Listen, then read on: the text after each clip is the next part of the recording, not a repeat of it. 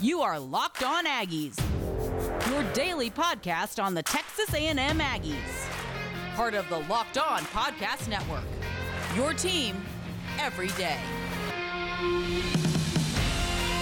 Howdy, everybody, and welcome back into another episode of Locked On Aggies, presented by the Locked On Podcast Network. Cole Thompson back here in the driver's seat talking all things Texas A&M, and today we're going to do our annual Texas Thursday rankings, going to rank all 12 major programs in the state. Where does Texas A&M fall after a 26-22 loss to Mississippi State, and who is the number one team in the state going into week six of the college football season. Now, thanks for making us your very first listen every single day. You can check us out on iTunes, Spotify, Odyssey Network, or of course, right here on YouTube every single day. Yep, that's right. Every single day, right here on the Locked On Podcast Network. I am Cole Thompson, the host of the show. You can follow me on Twitter at Mr. Cole Thompson. I love public feedback. Anything you can do to make this a more quality sounding podcast Monday through Friday, give me a follow, give me a shout out, and I will add it into the mix. Secondly, Locked On Aggies. Locked On Aggies is your number one source for all things 12 man related content found here on LOP. You can always subscribe on iTunes, listen on Spotify, and if you can't do any of that, listen live every single day at lockedonpodcast.com.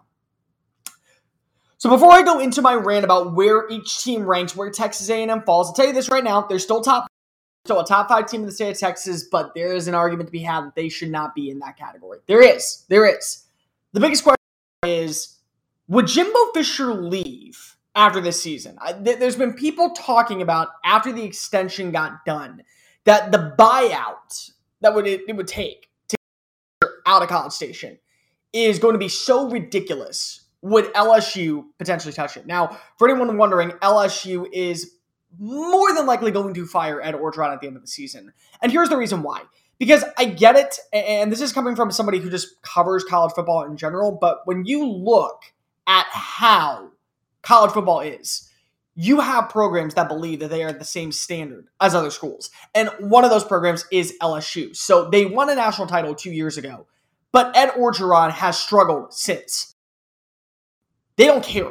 They, they, they, they and, it's very similar to what you saw from Auburn back in uh, 2000 and uh, 2010 when they won it with with um, Cam Newton. Gene Chizik won them a national title. Afterwards, he struggled a year later, he finished three and they fired him. Because if they believe they're at the same level and at the same standard as Alabama, they believe they're at the same standard as USC, as the same standard as Ohio State, as Clemson, as these bigger programs, as Texas even, as Texas A&M.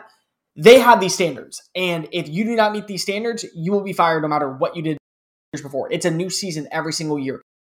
It's every single year you have to continually prove yourself. So the question is, would Jimbo Fisher leave for LSU? Were to hire him. Um, answer this in really fast terms. No, and at the same time, I can answer this in other fast terms.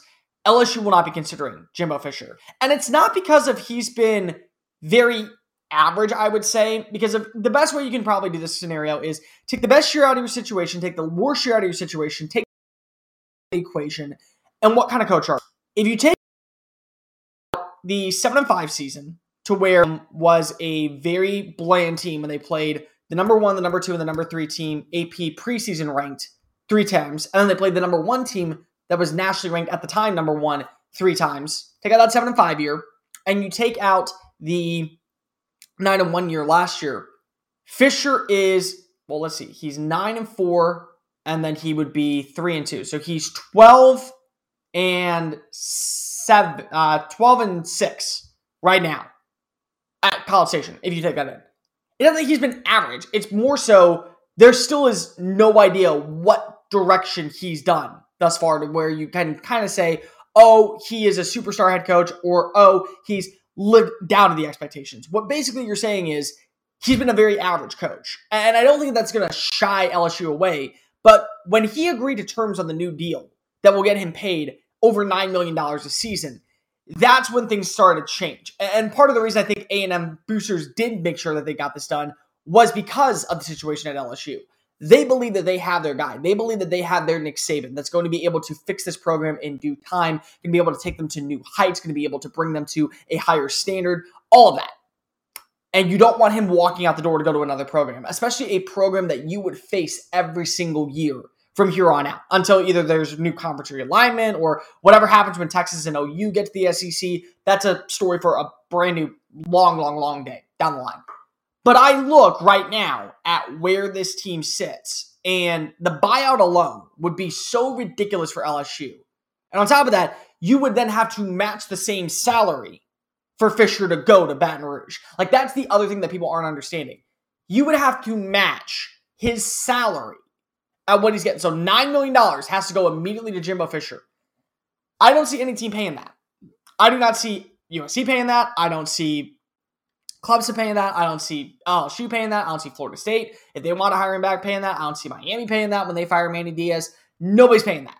So, reality terms, anybody out there who's worried that Jimbo Fisher still is going to leave because the team is in despair, and, and there's been a lot of people who have said, well, now that A&M is proving to be less effective as a team after the one year success they had in 2020, would he still be willing to leave after this? No, he's not. He's not going anywhere. So anyone who anyone who's an A&M fan who has fears that Fisher is leaving, um, he's not. I'm going to tell you that right now. And anybody out there who is wanting Fisher to leave, um, he's not. So burst your bubble, I guess, in a certain way.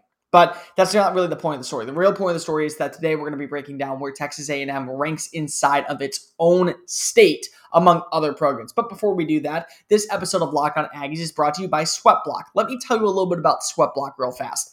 Every single day after I do my morning show on the Sports Map Radio Network, just saying it, I go work out. And every single day, I come home, I take a shower, and because I live in Houston and it is humid as all heck, I sweat. I sweat like crazy every single day. And I don't want to do that, especially when I'm going to press conferences, when I'm going out on dates, when I'm doing any of those things. So what I do is I use Sweatblock. And Sweatblock is a really good product because all I have to do is shower, put it on the night before, wake up the next morning, and guess what? I do not have sweat, pit stains, anything like that for 48 straight hours. Yes, 48 hours, two days of clinical health that will make sure you never sweat. It is exactly what you are looking for if you're somebody like me who antiperspirants all the time. The perspirant wipes are great. They help you stay dry every single step of the way. So go visit sweatblock.com or even amazon.com. It's the number one product right now on Amazon. Go use the promo code locked on and you will get 20% off your very first purchase. Stop the sweat today with Sweatblock.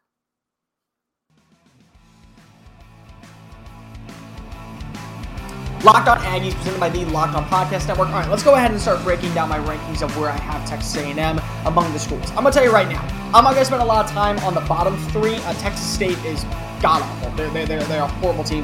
North Texas, they might actually be the worst team in Texas, but the reality is, is that they have, I think, one extra win. They're to be playing Missouri this weekend. Good luck. Like Mizzou faced off against A&M next week, and you compare that to what A&M has to do this weekend with um, Alabama. That is a, uh, I mean, good. good. Uh, I would go next after that Rice. So take those three out of the conversation. You don't need them in there. Uh, I'd put UTEP as well. Like UTEP is not a bad team at four and one, but they're also not a good team, if that makes any sense. They play in Conference USA. They don't play anybody. I'm not going to sit here and go tip for tat and say A&M would lose to a Conference USA team because here's the reality of it. They played a Mountain West school and they've won by 33 points. They've played a MAC team and they've won by over 30 points. So A&M would 100% beat up on UTEP. And again, these rankings are where I believe A&M would be good at against these teams. So I would probably put at number eight TCU. And the reason I think that they would be able to beat up on TCU without ease is because of running the ball is right now going to be its bread and butter. A&M has to run the ball. Like they have to find a way to get Isaiah Spiller and De'Von Achane as the key focal points, especially moving forward against Alabama, against Missouri, against Auburn, against South Carolina. You have to be able to run with De'Von Achane. You have to be able to run with Isaiah Spiller. This was a TCU team that allowed Bijan Robinson of Texas to rush for 35 carries, over 200 yards and two touchdowns. Let me put this into consideration for you guys. Texas had 180 yards total if you take out Bijan Robinson against this TCU team. Bijan had more yards than everyone on Texas else combined. Everyone else on Texas combined, he had more yards than. That is saying a lot about what TCU's run defense is doing. So naturally, if you have decent enough linemen, which I do think compared to Big 12 linemen that you're seeing at TCU and Fort Worth, versus what you saw, you know, them do, what you saw, especially them blocking for Max Duggan. You then have uh, Bijan Robinson literally just tear them apart, like tear them apart. Isaiah Spiller and De'Von Achane can do the same thing. And that's what I'm really basing this off of. Isaiah Spiller and De'Von Achane can do the exact same thing. So I'm not really worried about it. I think you'll be 100% fine in that aspect. Now, number seven, Houston, kind of a similar situation. They've been able to pass pretty well. Clayton Tune has looked very, very good throwing the football in recent days. Uh, they had a really nice win over uh, Tulsa, 45 to 10. Special teams was great. Like special teams was actually really, really flawless. But they've really done a good job defensively holding the run, which is where I think A and M would maybe have a little bit of a concern, of a problem. But this is an AAC team. Like every single year, you see like one AAC team kind of make that jump. And basically, that's what Cincinnati has done the last two years. Before that, it was UCF. Before that, it was Houston. They've made those jumps. They're looking at the team. Hey, they have top tier talent on this roster, but that's about it. Like, it, it's not much more than that. On top of that, they also have quarterback concerns. Tune has been good in recent weeks, but he did not start the season off that great. He had a really good first quarter against Texas Tech, and then he imploded in the second half. I mean, so this is still a very decent secondary for A&M. I don't think it's an elite secondary like everyone else probably thought at the start of the year. They also lost Myles Jones and Brian George, so now Tyreek Chappell and Deuce Harmon have to really step up and play.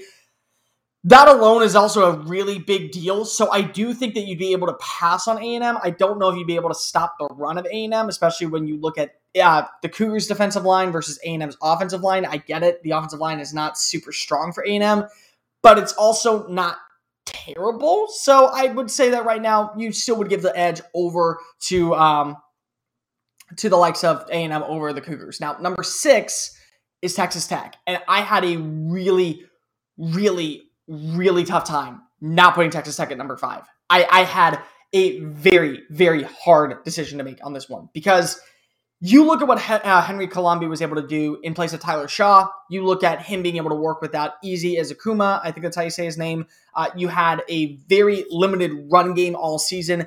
They were missing, I think, eight or nine starters on both sides of the foot, like eight or nine total, and they whooped and I mean honestly, they whooped Neal Brown in West Virginia. They absolutely killed him. I know the score was 23 20. That was garbage points at the very end by Jarret Doege. I, I, I just look at what TCU was able to do without a lot of players. That means something. But Henry Colombi also had multiple interceptions against Texas. I think he threw one interception in this game. Uh, he wasn't also able to get a touchdown. Like, that's the other thing you got to remember. So uh, it's a lot like Zach Calzada, where you can implement scores and scoring drives, but you're settling for field goals. You're settling for uh, time owning time, not able to punch it in at the last second. It's very similar to that. And even though you were able to throw the ball to, I think it was a, like 10 or 11 different players, that's not enough. Like that, like that's not enough for me to say, oh, you're going to be fine. Because Will Rogers, I thought was going to have a very similar game to what Henry Colombi was able to do connect with like 25 different receivers, but still not find the end zone. Instead, he worked with two, uh, one being um, uh, McKeek, uh, McKeek, I think is how you say his name, McKeek Polk from the wide receiver spot, and he had like 14 catches, and like everyone else had like four. So it's not like he, you know, went all spread offense like we are kind of talking about. But again, similar offense, similar system. I don't believe in Texas Tech. I don't think that they're a great team. I will say that they probably offer the biggest challenge passing the ball because you've already like you've already seen what this happens because of they absolutely were able to pass on Texas A&M with Mississippi State and it's a very similar offense. So I yeah, that would work, but I still don't think that this defense because it's still a bad defense. And, and, I mean, Big 12 defenses in general are not great. I, I still would say A&M would beat them. Like, like I would 100% say A&M would beat uh, this Texas Tech team. So that's why they come in at number six and not number five. You know what I hate? Spending money on things that I don't need. And one of the biggest things I do is at an auto parts store. Usually, what I'm doing is I'm going ahead and filling out a lot of applications, filling out a lot of fees for an installment fee, a shipping fee, a handling fee. And of course, in um, I got to tip the guy because if he did the job, I know how to change most parts, but what I don't know is where to find those parts. Now I do. It's called rockauto.com. RockAuto.com is an online auto parts service system that has been serving customers for the past 20 years. They have everything from engine modules to tail lamps to brake pads. So whether you're a daily driver or refurbishing a call classic, rockauto.com has the parts for you. My dad was actually able to find a brand new tail light for his Hyundai Santa Fe going online, finding the year, the make, the model, and of course the low, low price. Go visit rockauto.com and type in locked on on the how'd you hear about section so they know that we sent you. It's amazing selections, reliably low prices, and all the auto parts you will ever need. RockAuto.com is the place to be. This episode of Locked On Aggies is also brought to you by betonline.ag. College football is back in full swing. The NFL season is already hitting its stride, and we have the MLB playoffs right around the corner. So go to the one place we love and the one place we trust when it comes to betting. That's betonline.ag. Get daily picks, wagers, odds, and much, much more. And sign up today with the promo code Locked On to receive a 100% welcome bonus. That's Locked On, L O C K E D, capital O and get 100% of a welcome bonus deposit from UFC to MLB postseason to the start of the NBA year, and of course, college and NFL football. Stop seeing the sidelines and get into the action with betonline.ag, your online sportsbooks experts. Locked On Aggies, presented by the Locked On Podcast Network. Betting on college football does not have to be a guessing game when you listen to the new Locked On Bets podcast hosted by your boy Q and handicapping expert Lee Sterling. Get daily picks, wagers, odds, and much, much more when you go visit Locked On Bets, presented by the betonline.ag on the Odyssey app or wherever you get your podcast listening systems. Okay, so number five. Um, this really hurts. And I I almost did this too. Six, five, and four were right next to each other, neck and neck and neck.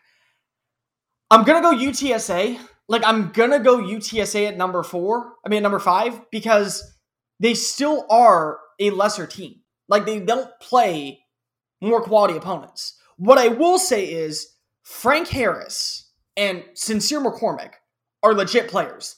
They have absolutely blown it out of the park this year. They have absolutely crushed everything that they've done. They are a really, really efficient team. They are great at running the football. They are great at play action. They know how to pass. They are a really fun team, the Road trailer. you have got to give a lot of credit to. This is a guy that nobody talked about. Nobody. I mean, he was. I had to go look him up when he got hired. Like that. That's how little I knew about Jeff Traylor. And the way he has embraced San Antonio and the way he has brought this culture in together, the way the Roadrunners are playing underneath this direction, and this is not a one year thing. They were very efficient last year. They were just a very average team last year. This very good team. There's a lot they got to work on. Big game this weekend against Western Kentucky. Bailey Zappe is one of the best quarterbacks and one of the more high efficient quarterbacks in all of college football for the uh, Hilltoppers.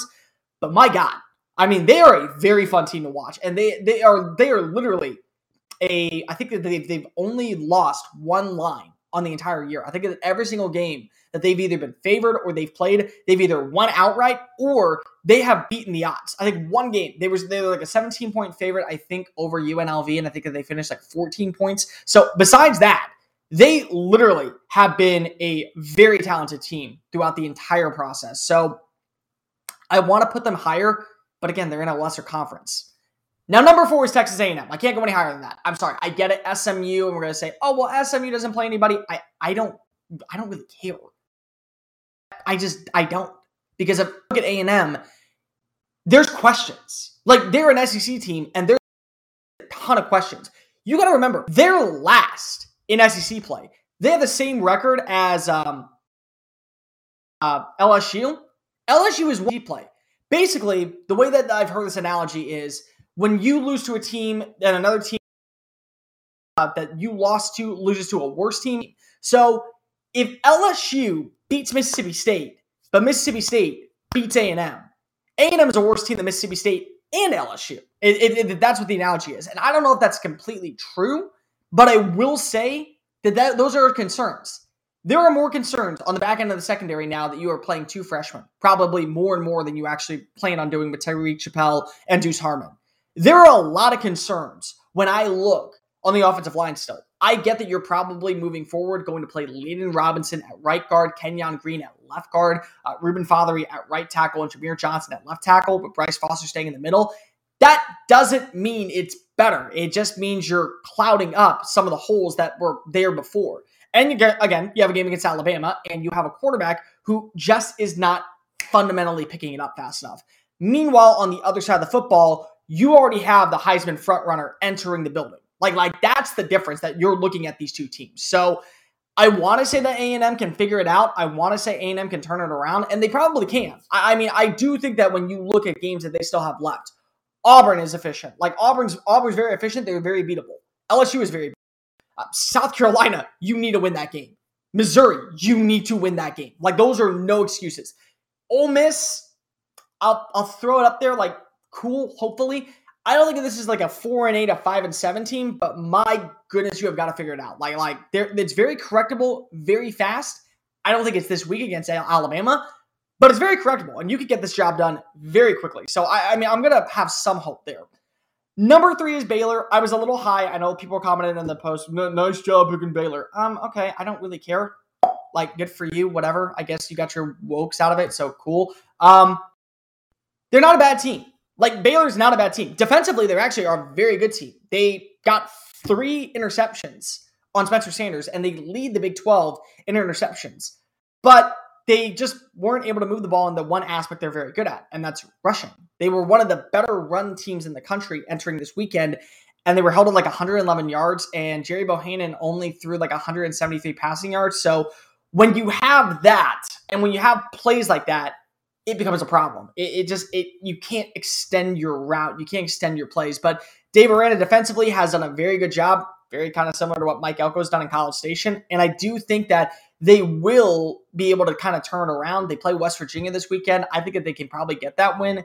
Maybe they're even a top 25 team once again when they play BYU in two weeks, which would be really interesting to see. But I don't know what to make of Baylor offensively. Defensively, they're playing smart football. And when you do that, I, think that you're able to beat up on A and M, especially in certain capacities and certain limitations. Um, number two, I'm going to go SMU this week, and the reason I'm going SMU is because if, even though they play in a lesser conference, they're good. I'm Tanner Mordecai. I think leading the. I know he's leading all Texas quarterbacks, but I think he's l- number three in passing yards, and he's number one in touchdowns.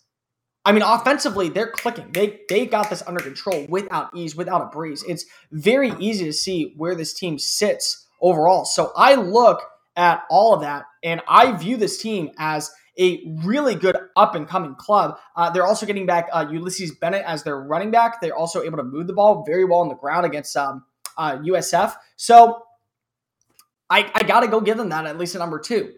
And number one this week is Texas. Uh, it doesn't mean that Texas is probably the better team in the country. It doesn't mean that they're even a top 25 team in the country. It just means they're not a bad team.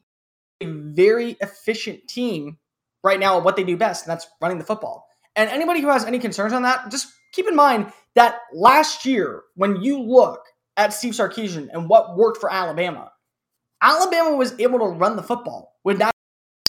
What exactly is the difference between Najee Harris and Bijan Robinson? Not much. I mean, honestly, it's not much. You saw last season them pound the football. Even though they had a good quarterback in Mac Jones, they pounded the rock with Najee Harris in Tuscaloosa, and they made him efficient as a pass catcher. So you're doing the same thing now with the likes of Bijan Robinson in your backfield, and that's working. I, I mean, again, 35 carries every single week probably is not ideal for the body, but it's working and it's going to work probably this weekend against Oklahoma. I mean, against Oklahoma. I would definitely say Texas wins that game. I actually have no hope for Oklahoma this weekend. But at the same time, defensively, they have their own flaws. So there's not a team in Texas that right now has solidified itself as the front runner. I will say Texas A&M could easily make that jump back up if they beat Alabama. You win against Alabama, you're back in the top two. Like 100% you're back in the top two. But that's a big ask. That's a big if, and there's a lot of questions with A&M. So again, I would say A&M comes in for me at number four. I would say um, uh, uh, uh, Baylor comes in at number three, SMU at number two, uh, Texas Tech at number, f- I mean U- UTSA at number five, and uh, I would go Texas at number one. That would just be my rankings for Texas Thursday this week. That's going to do it for this edition of Locked On Aggies. Make sure you're following us on social media at Mr. Cole Thompson and at Locked On Aggies. On tomorrow's show, we'll preview everything you need to know about Alabama, what to expect, what to like, what to hate. We'll talk soon, and see you later. Damn, y'all. This has been Locked On Aggies, presented by the Locked On Podcast Network.